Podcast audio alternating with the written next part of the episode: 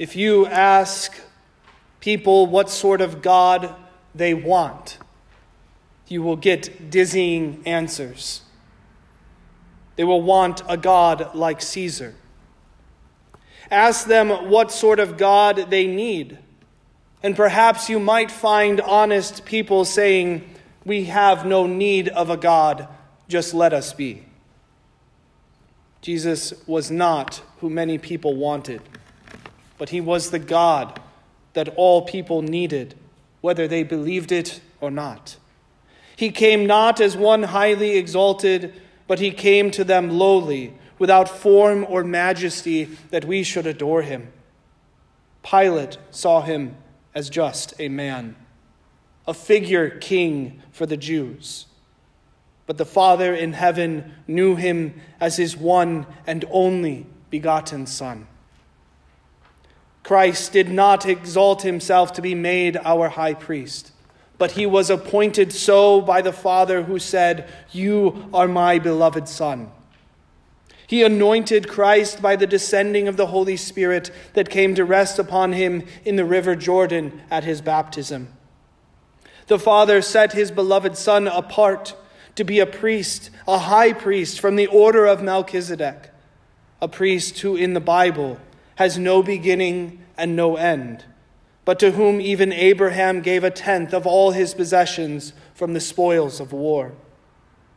Jesus is our eternal high priest, who has been given to enter into the holy places by the means of his own innocent blood, once for all to offer himself as a perfect sacrifice.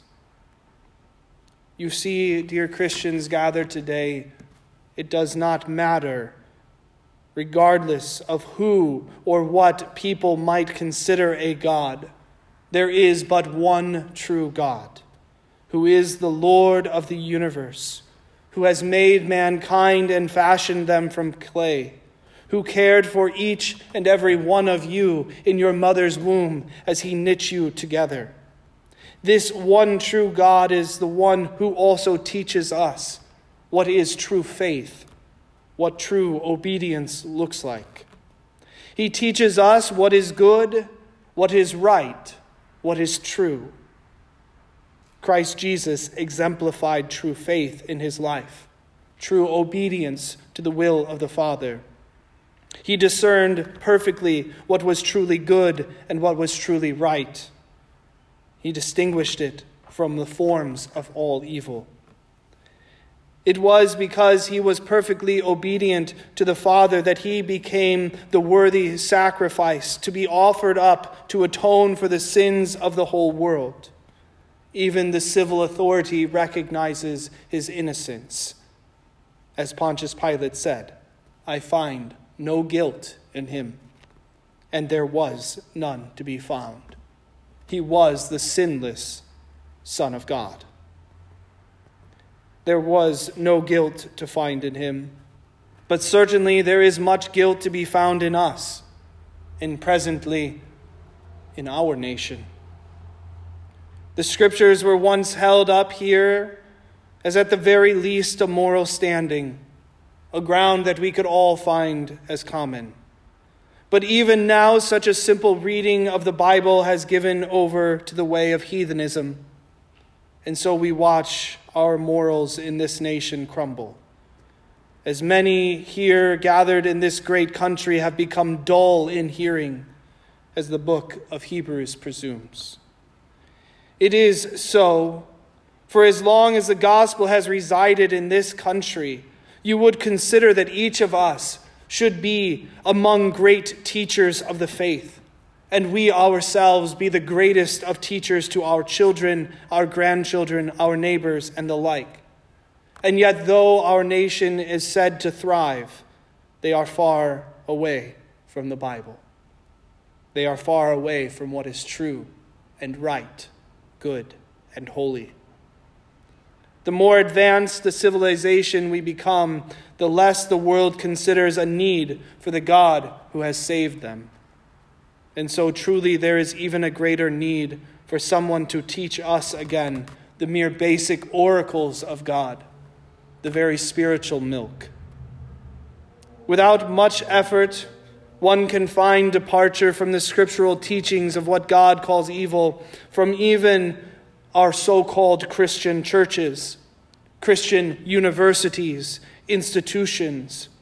For they have no longer the discernment, the powers of discernment which come by way of constant practice in distinguishing what is good from what is evil based on the Word of God. Many have thrown their lot in with the world and have exchanged truth for a lie in hopes of money and power and prestige. They have gone after what is popular, and so they have lost sight of what is true and inerrant. They have given their Savior away. You and I must first drink the spiritual milk. We must walk again as a child, learning and consuming the contents of the Holy Bible, making it our sustenance. For you cannot presume to know what is good and holy. You must learn such things from the one who he himself is good and holy and who has suffered the weight of God's wrath over all things unholy. For only then can you practice yourself discerning good from evil. Only then will you know and recognize truth from error. Such is the reason for gathering this most holy of days, the day of our Lord's crucifixion. For our hearts are not without guilt for we are not always practicing the best discernment between what is good and evil. And even when we are, when we are fighting against the sinful flesh, when the Spirit of God Himself is fighting for us, still we stumble and we fall. And for that reason, our King, our God, was crucified. Without this body on the cross, there is no salvation for us. If you do not want that God, or you believe that this is not the God that you need, then Satan will gladly let you shop around for the God of your own making. But if you remain here in true faith and draw near to the cross of which held our Savior, that will be the cross which God will use to overcome in you all sinful desires. And by Jesus' stripes, you will be healed. Come, let us return to the Lord, for he has torn, but he will heal us. He has stricken, but he will bind us up. And after two days, he will revive us. On the third day, he will raise us up, that we may live in his sight. God our Lord slays by the word of his mouth. He does not point man to his works for salvation, but teaches that through his own act of mercy toward man, we have salvation. He teaches that through his act of mercy toward man, we have peace to live with one another. God desires mercy and not sacrifice. He desires a heart which is rent because of sin and who confesses that they have fallen, so that he may bind them up again. He desires a heart that loves his commandments and meditates on his holy words. Yet we know that our worship and our prayers have faltered. We have not let God's love have its way with us, and so our love for others has failed. This is why the cross cannot scandalize us. This is why we cannot spurn the work of Christ in his suffering and in his death. For our faithfulness is ever fleeting like the morning dew, which is there and with the sun quickly dries up and is gone. At the thought of having to suffer or sacrifice for God, to uphold his very word, we at the very least might question our confession. But what of Christ's faithfulness? They came at Jesus with crowds carrying torches and clubs as if he was a robber or a murderer. And into these hands of the violent men he placed himself, allowing them to bind his hands and lead him off. He knew what lay ahead of him. He would be sacrificed on an altar of the cross. This is why he spent the night in bloody sweat and agony. But he did not spend the night alone. He was in communion with the Father and with the Father's will, who did not allow this cup to pass from him. Jesus does this willingly, knowing that he will even be judged by the unbelievers like Pontius Pilate. And again, willingly he goes that though his hands are physically bound, he knows what is yet to come. That he would be bound by hand and feet into the greater cords of death and hell, and they would completely entangle him. He willingly let death bind his hands and feet when his nails were pierced, when the nails pierced his flesh and the spear pierced his side. For he wished to break them to shatter death's prison hold upon us. That is why he came. For that purpose he was born. Jesus was faithful through it all. Through the hands of wicked men, Christ's flesh was torn from him with every lash. They struck him time and time again, and through it all he remained silent like a lamb being led to slaughter. It was before the high priest that they mocked and derided Jesus. They asked him, Prophesy to us, who struck you? Who did strike him? Truly, it mattered not, for it was the Father ultimately who struck him in open shame. For anything, for not, not for anything which he had himself done, but because he takes the sins which we have done, he receives the Father's strike. And the greatest strike of all which we speak of is when the Father turned his face from the Son and let him suffer hell and death in our place. And it was truly the death and hell that we deserve. As Jesus himself has spoken, out of the heart comes evil thoughts, murder, adultery, sexual immorality, theft, false witness, slander. These are the things which defile a person. These are the very sins which defile us. These are the sins which Christ has taken. There is none who can claim to be without guilt. I ask you to consider again that text which was read to you from the Old Testament. Did any child, firstborn child, escape death in the land of Egypt when the angel of death came? Yes, there were some. The angel of death passed over those who had the blood of the Lamb on their doorposts. In the homes of everyone else who did not have the Passover lamb, there were loud cries and wailing, for they had lost a most precious life. So it shall be on the day of our Lord's coming for all those who have refused the blood of God's holy Lamb. Their precious life will they forfeit. And precious it is. For God has put the value on every person's life. Not only is He the one who made the body in His image, but He is also the one who breathed into it life, and who by the sacrifice of Christ has redeemed it. Your Passover lamb is slain and it is his blood that makes its way over the doorpost of your heart. Thank the Lord that to us has been given the blessed sacrament of baptism. It is as the hymn we sing, Christ our Lord to Jordan came. The eye alone plain water sees, as from man's hand it floweth.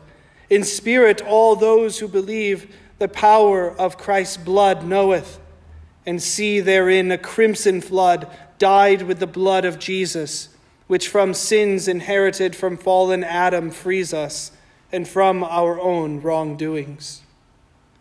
God does not just put a topical cure on your sins, He goes to the source of them. He cleanses you from the inside out. He purifies the soul from sin. And by his words, he sanctifies our bodies to be a holy dwelling place for his spirit.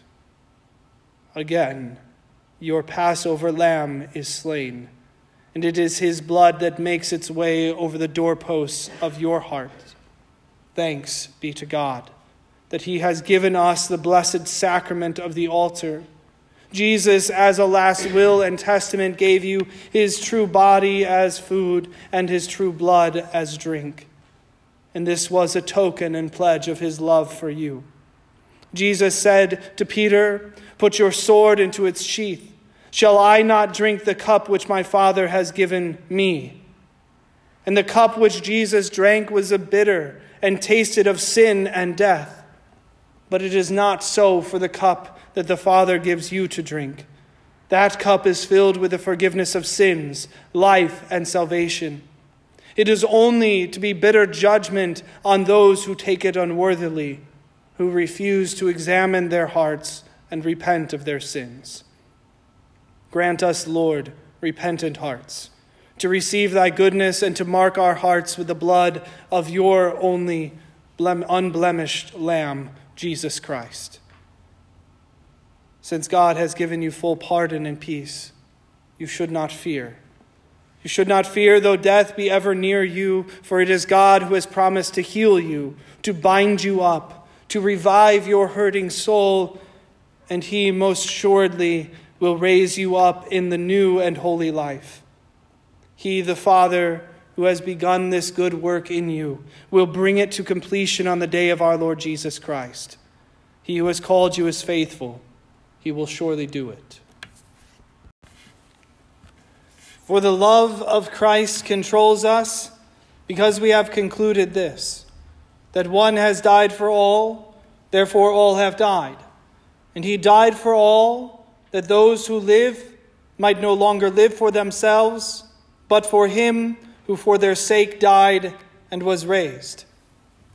It was in dreariness and bitter agony of the cross and death of Jesus that a man by the name of Joseph of Arimathea, a secret disciple for fear of the Jews, it is said, took courage and went to ask Pilate for the body of Jesus. What controlled that man who had otherwise refused to take such risk while Jesus openly preached in the temple to now put his family, his livelihood, his reputation all on the line? It was nothing other than the love of Christ. For even if he did not fully understand the fullness of the crucifixion of Jesus, it was the very death of Jesus that brought him out of the shadows of his fear. It was the exemplary sacrifice of Christ and his most wondrous passion which made a man no longer live for himself in fear, but live for the one who for his sake died. Christ's passion not only changed the heart of Joseph of Arimathea, but it was also his disciples who were sent out as apostles. And they chose to know nothing among those that they preached to except for Christ and Christ crucified. Most all of them died in 40 years, some much, much less, never denying the great accomplishment which Christ obtained by his precious dying. Every one of these apostles suffered persecution. They were threatened, beaten, stoned, flogged, arrested, put in prison, exiled, and murdered. How did they have courage to risk their life? How did they have the strength to deny themselves and take up a cross much like the one of their Savior? And bear the sufferings of this world. I tell you, it was none, nothing else other than for the love of Christ. The love of Christ controlled them, not just any love. And it wasn't just a love that they knew meant that their sins were atoned for, but it was the love of Christ that He, one, has died for all and therefore all have died, that all may have the gift of forgiveness, life, and salvation. This immeasurable love of God toward the world is what completely changes our hearts.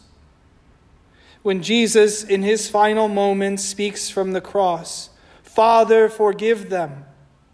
It was a prayer for all those who had derided him.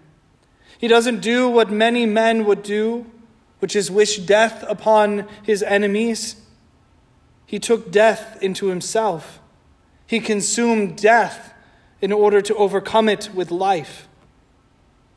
And rather than ask that the Lord kill all who stood before him, he asked that those who had hated him be fully pardoned and acquitted of all their guilt. Father, forgive them. Not just for the Roman crucifiers who divided his garments and cast lots for his clothes, but he pours out his undeserving love for the high priests, the scribes, and the Pharisees, the lawyers who constantly sought to trap him in his words, who accused him of having a demon, who puffed themselves up with pride together and conspired to murder him. Those who would not receive him as their blessed king. Jesus was praying for Pontius Pilate, for Herod, for all those in Jerusalem working under the hand of an unjust government who agreed that this innocent man, not deserving of death, should yet be delivered over to the most horrific of deaths Jesus used his last breaths to ask the Father to show his mercy on the bloodthirsty crowds who, having been persuaded, shouted loudly for his death, shaking their heads and taunting him, saying, Let his blood be on us and on our children. And so it was. His blood was spilled. The blood that covers us, the blood that covers our children. For our peace, the Lord went to the cross. From the one tree in the garden came death to all the world, a death that we have seen, a death that we know. But yet, through this new and yet more glorious tree, Christ offers himself as a sacrifice for the sins of all the world in every time and every place and he prays for their life. Every man, woman, and child who would one day be conceived and born in sin, who would despise and reject him, it mattered not. It is finished, our Lord says. This is the love that controlled Joseph of Arimathea. This is the love that controlled his apostles. This is the love we must ask God to make control our hearts and our minds, our bodies, our words, our actions to all men in this world, not just those around us. So I ask you, what now controls you? What controls you, dear Christians? What binds you yet to this world? What have you placed in the way of Christ's love controlling you? Where are you still tied? What is tempting you to still let your own loves and wants be the driver in your life? controlling where you go and where you don't go, deciding what your priorities are and what they are not.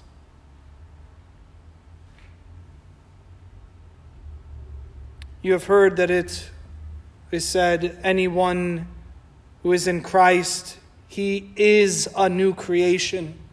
The old is passed away and the new has come. That isn't anything which you have accomplished in yourself. That is what God has accomplished in you. He has taken what was old, what was controlled by sin and passions of the flesh, and He has made you new. He has instilled in your heart the love of His Son, Jesus Christ. He has given you what He demands. He's given you faith. And it is that faith which God has given you that receives the blessings of baptism, that receives the blessed sacrament of the forgiveness of sins. You are meant to be the new creation. The old has passed away. You are meant to be the people of the cross, and so you are. You're the ones who let the love of God control their hearts and their desires. And so you see the fruits of God's love as it pours out to those those whom we call our neighbors. God has individually marked each one of you in your baptism with the cross of Christ. He has placed on you the salvation which was won by Jesus. And that is why you hear the apostles and every minister in Christ. When one has fallen into sin, they say, We implore you on behalf of Christ, be reconciled to God. Be reconciled to God. That is our hope in our life. Because we see what great sacrifice Jesus made. For our sake, he made him to be sin who knew no sin, so that we might become the righteousness of God. That is the new creation. That you are before God holy and righteous, pure and blameless in his sight. You are covered with the white robe of Christ. That is why at the funerals, you see us cover the casket with a beautiful pall to not remind us ever that death has conquered, but that that person was baptized into Christ Jesus and into his crucifixion, and so also into his resurrection. That person who has died in the faith is covered in Christ's righteousness. His sins are no more. So take courage as you leave here this day. Be filled with the strength of faith. Join with and continue along with Joseph of Arimathea, with Nicodemus, with all the Marys, with Peter and John and all the disciples, witnesses of the crucifixion and of the resurrection, who stopped fearing and believed and did not let their old self rule them any longer. To you has so much been given in the love of Jesus, so that you can be filled up to give so much to this world that otherwise would have so little. No longer be afraid of what is to come in this world. There's truly nothing left to fear. God has done away with that. For when you consider that Christ, your Savior, has died on the cross, you see that he has triumphed over everything that the world could throw at him. He has brought not only your redemption, but the redemption of all sins. And so, behold the life giving cross of the world. For on that cross which hung Jesus, has now become the symbol of this world's redemption and the very courage we need to live the new life in Christ's righteousness. In Jesus' name, amen.